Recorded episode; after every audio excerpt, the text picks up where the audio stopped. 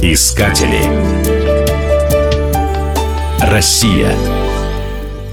Пудожский край – это настоящая карельская глубинка с первозданной природой. Туристов привлекают в эти места покой и знаменитые онежские петроглифы. Скальные изображения на берегу Онежского озера оставили первобытные люди. Здесь можно увидеть бытовые сцены, фигурки животных и солярные знаки. Это настоящее послание из далекого прошлого. Онежские петроглифы в середине XIX века обнаружил геолог Константин Гривинг.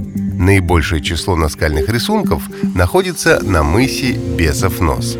На прибрежной полосе длиной около 20 километров найдено множество изображений, которые создали в четвертом тысячелетии до нашей эры. Местные жители объясняли их появление происками нечистой силы. Отсюда и название мыса «Бесов нос». Монахи ближайшего Муромского монастыря пытались нейтрализовать рисунки. Для этого выбивали в камне христианские кресты.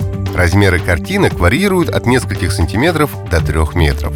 Особенно впечатляет огромный петроглиф под названием «Бес». Он изображает пляшущего человека с квадратным туловищем и головой. Из-за квадратной головы человек больше похож не на беса, а на космонавта в скафандре. Изображение имеет размер чуть более двух метров. Его возраст составляет около пяти тысяч лет. Бесом его прозвали монахи в XVI веке.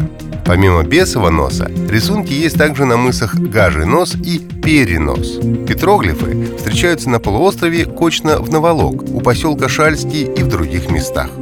По своим масштабам Онежский комплекс занимает пятое место среди памятников наскального искусства Северной Европы.